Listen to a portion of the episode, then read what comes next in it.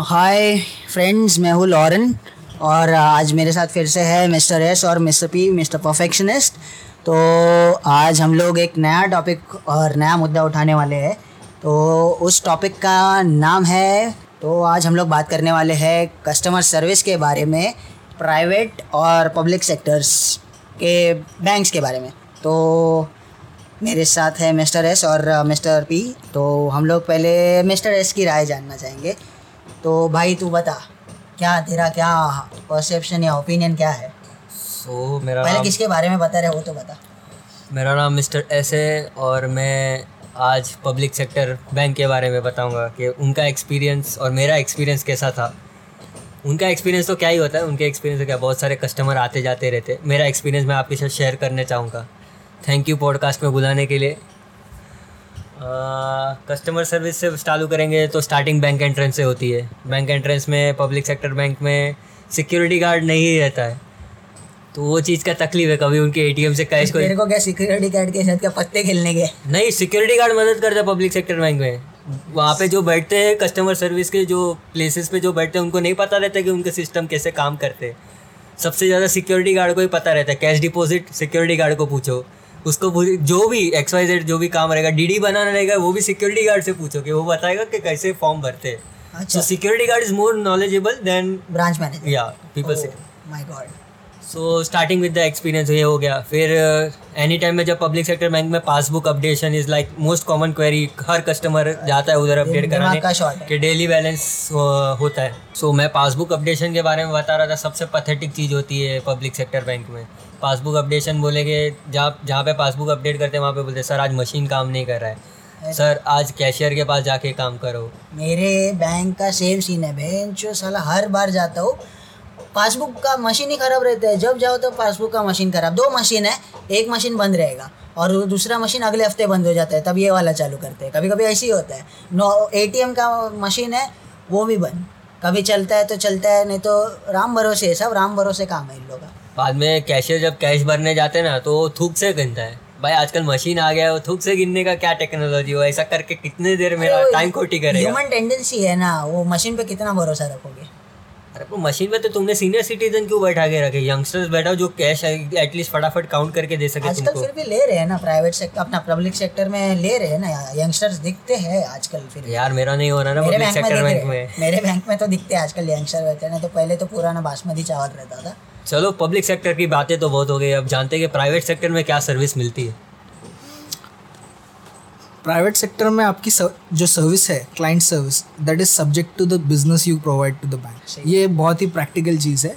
अगर आप बैंक को कोई बिज़नेस दे रहे हो तो फिर आपको दुनिया की सबसे बेस्ट सर्विस मिलेगी बैंक से। आपका पासबुक आपके घर से उठा के ला के उसको प्रिंट करा के अपडेट करा के आपके घर तक फिर से पहुँचाया जाएगा। यहाँ तक आपको सर्विस दी जाती है।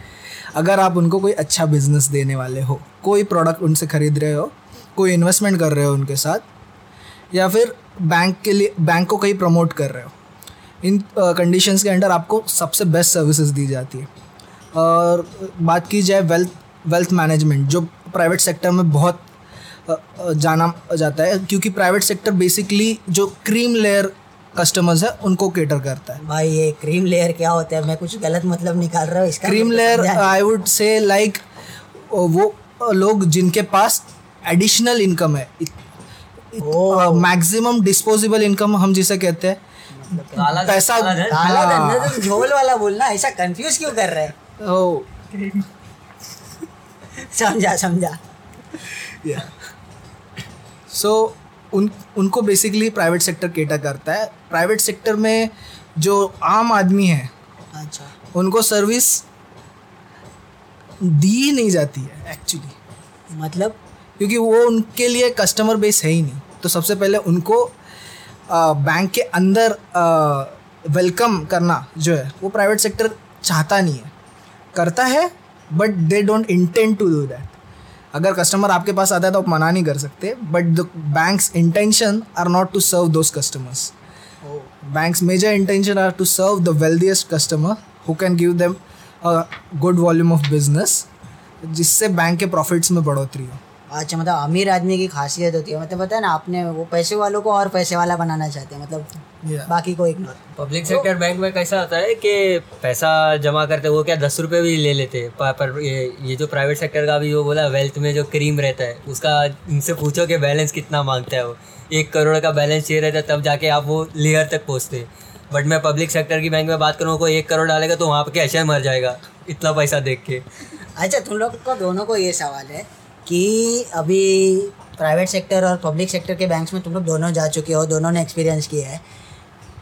तो लड़कियाँ सबसे ज़्यादा अच्छी कहाँ पे होती है? मतलब काम करने वाली। ऑफकोर्स ही बात है यार प्राइवेट सेक्टर का तो लड़कियाँ वहीं पाई जाएगी ना। हाँ वो तो है वो तो है। I completely agree with Agree Mr. with- S. ओह, अच्छा अच्छा अच्छा। पर तो अपना तुम लोग ने कभी नोटिस किया है क्या? मतलब इधर जाओ ना प्राइवेट सेक्टर पब्लिक सेक्टर में जाओ तो कभी गए अपन अंदर बैंक के अंदर एंट्री हुआ, बहुत लंबा चौड़ा लाइन होता है, कोई अटेंड करने वाला नहीं होता है। काउंटर्स तो साले चार चार, पाँच पाँच रहते हैं, पर कभी अटेंड करने वाले के लिए सिर्फ़ दो काउंटर चालू रहते हैं, उसमें भी गंदा लाइन लगा होता है। पता है कभी कभी लाइन लगा है, अचानक से बीच में ही कोई आके सीनियर सिटीजन घुस जाते हैं। बोलते हम लोग का सीनियर सिटीजन का अलग लाइन नहीं है। तो वो लोग भी घुस जाते हैं। उन लोग के साथ लड़ भी नहीं सकते। वो हो गया, फिर वो लंबा लाइन क्रॉस किया, फिर उधर पहुँचे काउंटर तक और उसमें वो साला फिर डाल देता है लंच टाइम तो ऐसा कभी एक्सपीरियंस किया है तुम लोगों ने? हाँ एक्सपीरियंस बहुत बार किया है। मानी जब पैसे की ज़रूरत रहती है पब्लिक में, उसमें कैसा होता है, अभी नया नया सिस्टम झोल का चालू है टोकन सिस्टम देते वो लोग। सो तो टोकन तो- नंबर टोकन नंबर का क्या है वो सिस्टम मशीन चलता नहीं हो। टोकन नंबर मुँह से बोलते हैं ये क्या चीज़ हुई? तो टेक्नोलॉजी तुमने बाहर ऐसा स्क्रीन क्या दिखाने के लिए लगाया क्या? उस पर सौ पीस लगाया कैश काउंटर है इधर आके भर वो मेरे को तो ये ना एक मतलब स्कैम ही लगता है तो बहुत बड़ा स्कैम लगता है। स्कैम नहीं अरे मानेगा नहीं नंबर आता ही नहीं है। जो नंबर वो कॉइन पे दिया रहता है एनग्रेव किया हुआ वो बोलेगा कि हमने वो बोला था कि तुम नहीं थे बैंक में जब मैंने नंबर अनाउंस किया। तो ये कौन सा सिस्टम हुआ कि मैं बैंक मैं ही नंबर लेके आया और मैं ही बैंक में नहीं था, ये कौन सा चीज़ हुआ? और उसमें भी वैसा होता है कि सीनियर सिटीजन को क्या अभी पब्लिक सेक्टर बैंक में या प्राइवेट में कहीं पे भी वो थोड़ा डिस्काउंट रहता है कि जैसे अभी था डिमोनेटाइजेशन कुछ सालों पहले आया था, ये सब भंगार सा केस था वो। उस पर रिसर्च किया था हमारी टीम ने। बट पब्लिक सेक्टर बैंक ने बहुत पैसा कमाया डिमोनेटाइजेशन में मैं वो तो प्राइवेट वो बहुत बड़ा टॉपिक है उस पर हम किसी दिन स्कैम पे बहुत बड़ी बात बात कर सकते हैं। तो तेरे हिसाब से क्या लगता है प्राइवेट सेक्टर में ज़्यादा मतलब अच्छा होता है कि मतलब ये सब झंझट नहीं होता है? अगर ऐसे चार काउंटर्स है तो अटेंड करने के लिए भी पब्लिक को चार चार लोग है जा सकते हैं बात करते हैं। डेफिनेटली प्राइवेट सेक्टर में आपको पब्लिक में है वैसा मतलब। डेफिनेटली आपको प्राइवेट सेक्टर में वो चीज़ नोटिस करने को मिल जाएगी कि अगर चार काउंटर है तो वो चार काउंटर पे आपको डेफिनेटली कोई ना कोई बंदा अटेंड करने के लिए मिलेगा, जो आपको सर्विस प्रोवाइड करता है। So this is one thing that private sector has advantage over public sector अच्छा तुम लोग का एक तुम दोनों का इस पर ओपिनियन जानना है। अभी ये जो प्राइवेट पब्लिक सेक्टर जो बैंक्स है इंटरेस्ट कौन अच्छा देता है? अपने को तो वही चाहिए, पैसा अंदर रखो। इंटरेस्ट अच्छा मिलना चाहिए ना ऑफकोर्स पब्लिक वो- सेक्टर में।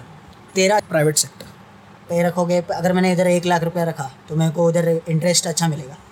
अगर आपने एक लाख रुपया वहाँ पे रखा तो आपको interest rate depend upon the bank bank to bank ये डिफर करता है। जैसे कि कोटक बैंक सबसे अच्छा इंटरेस्ट रेट प्रोवाइड करता है।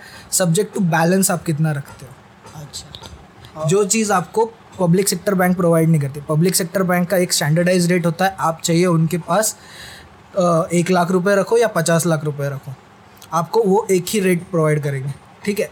करोड्स के ऊपर के वैल्यू के लिए स्पेशलाइज रेट्स होंगे तो I don't know about that but private sector में आपको इसके रिगार्डिंग बेनिफिट्स मिल जाते हैं। जैसे कि आप अगर नॉर्मल अमाउंट्स है आपके लाख रुपए के आसपास तो उस उस पर आपको जो रेगुलर रेट्स है वो मिल जाते हैं, जो कि ऑलमोस्ट हर बार पब्लिक सेक्टर बैंक से बेटर होते हैं।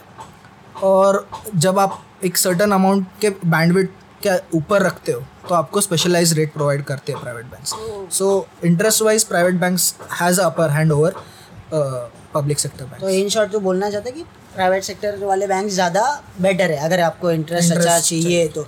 अच्छा चल वो तो तेरा ये मतलब सही बात है चलिए इसको मैं मान लेता हूँ। अभी मेरे को तेरे से अ, तेरे से एक सवाल है। इसका तो ओपिनियन ले लिया। यही सेम क्वेश्चन पे तेरा तो ओपिनियन नहीं लूँगा। तेरा अलग तेरे को अलग ओपिनियन है। तेरा तेरा जानना चाहता हूँ। अलग इस पर कि आजकल देख सीन बहुत भारी चल रहा है। तो मैं अभी ये नया कस्टमर हूँ। मैं किसको प्रेफर करूँ? प्राइवेट सेक्टर के बैंक्स को या पब्लिक सेक्टर के बैंक को?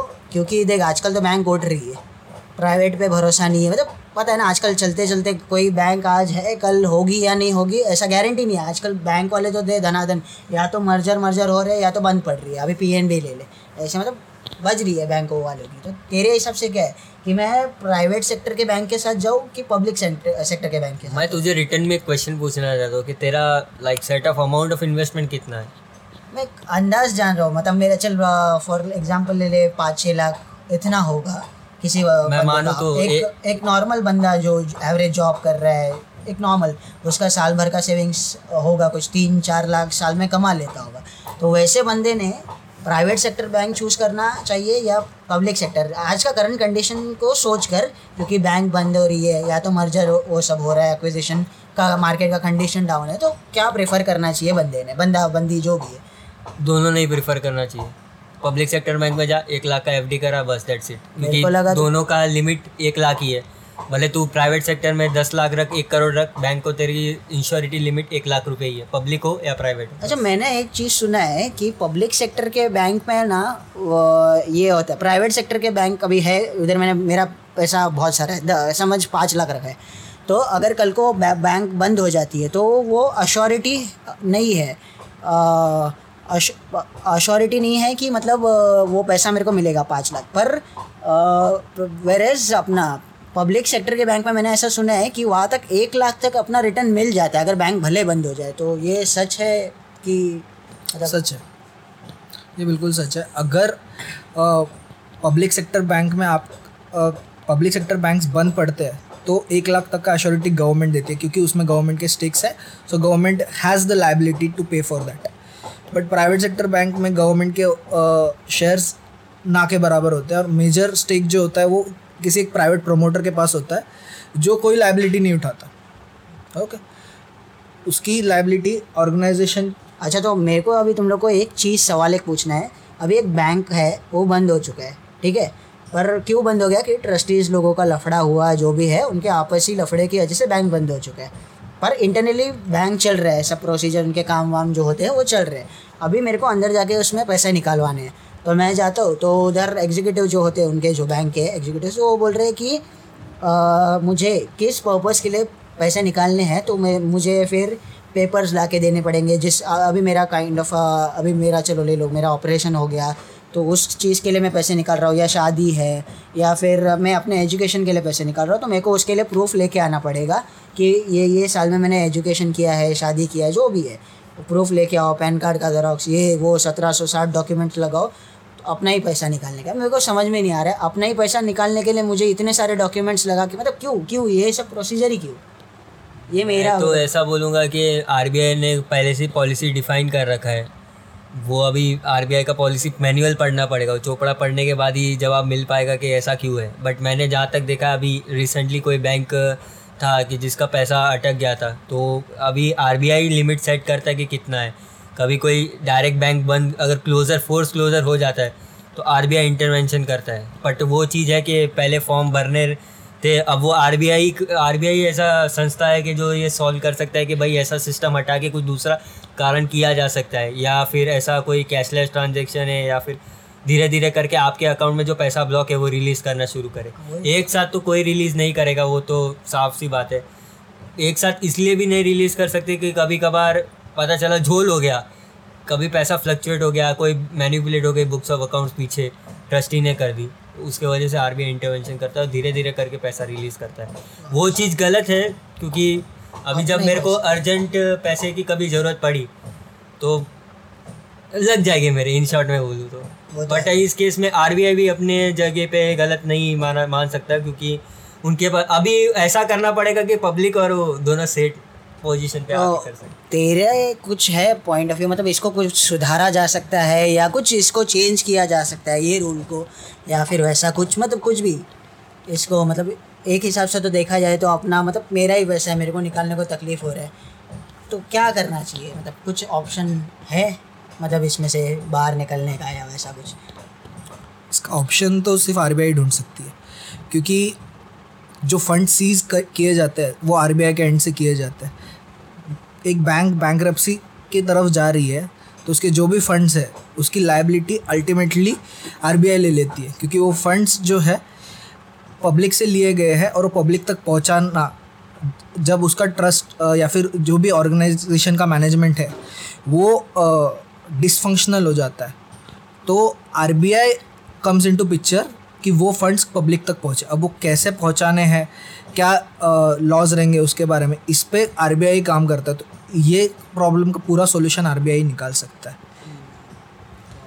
अच्छा फिर ठीक है तो अपना ये ओपिनियन है कि दोनों के ही प्रोज एंड कॉन्स है। उतार चढ़ाव दोनों में ही है। पर उसके बाद भी लोग भरोसा करते हैं दोनों पे। तो इन शॉर्ट उतना ही है। तो फिर इसी के साथ हम लोग आज का टॉपिक यहीं पे ख़त्म करेंगे। और we are signing off I am Lauren mister S. And mister P mister perfectionist thank you मेरे पॉडकास्ट पे आने के लिए और अपना पॉइंट ऑफ़ व्यू शेयर करने के लिए स्पेशली तू क्योंकि ये दोनों तो आते ही रहते हैं। Thank you for giving me the opportunity thank you we are signing off bye bye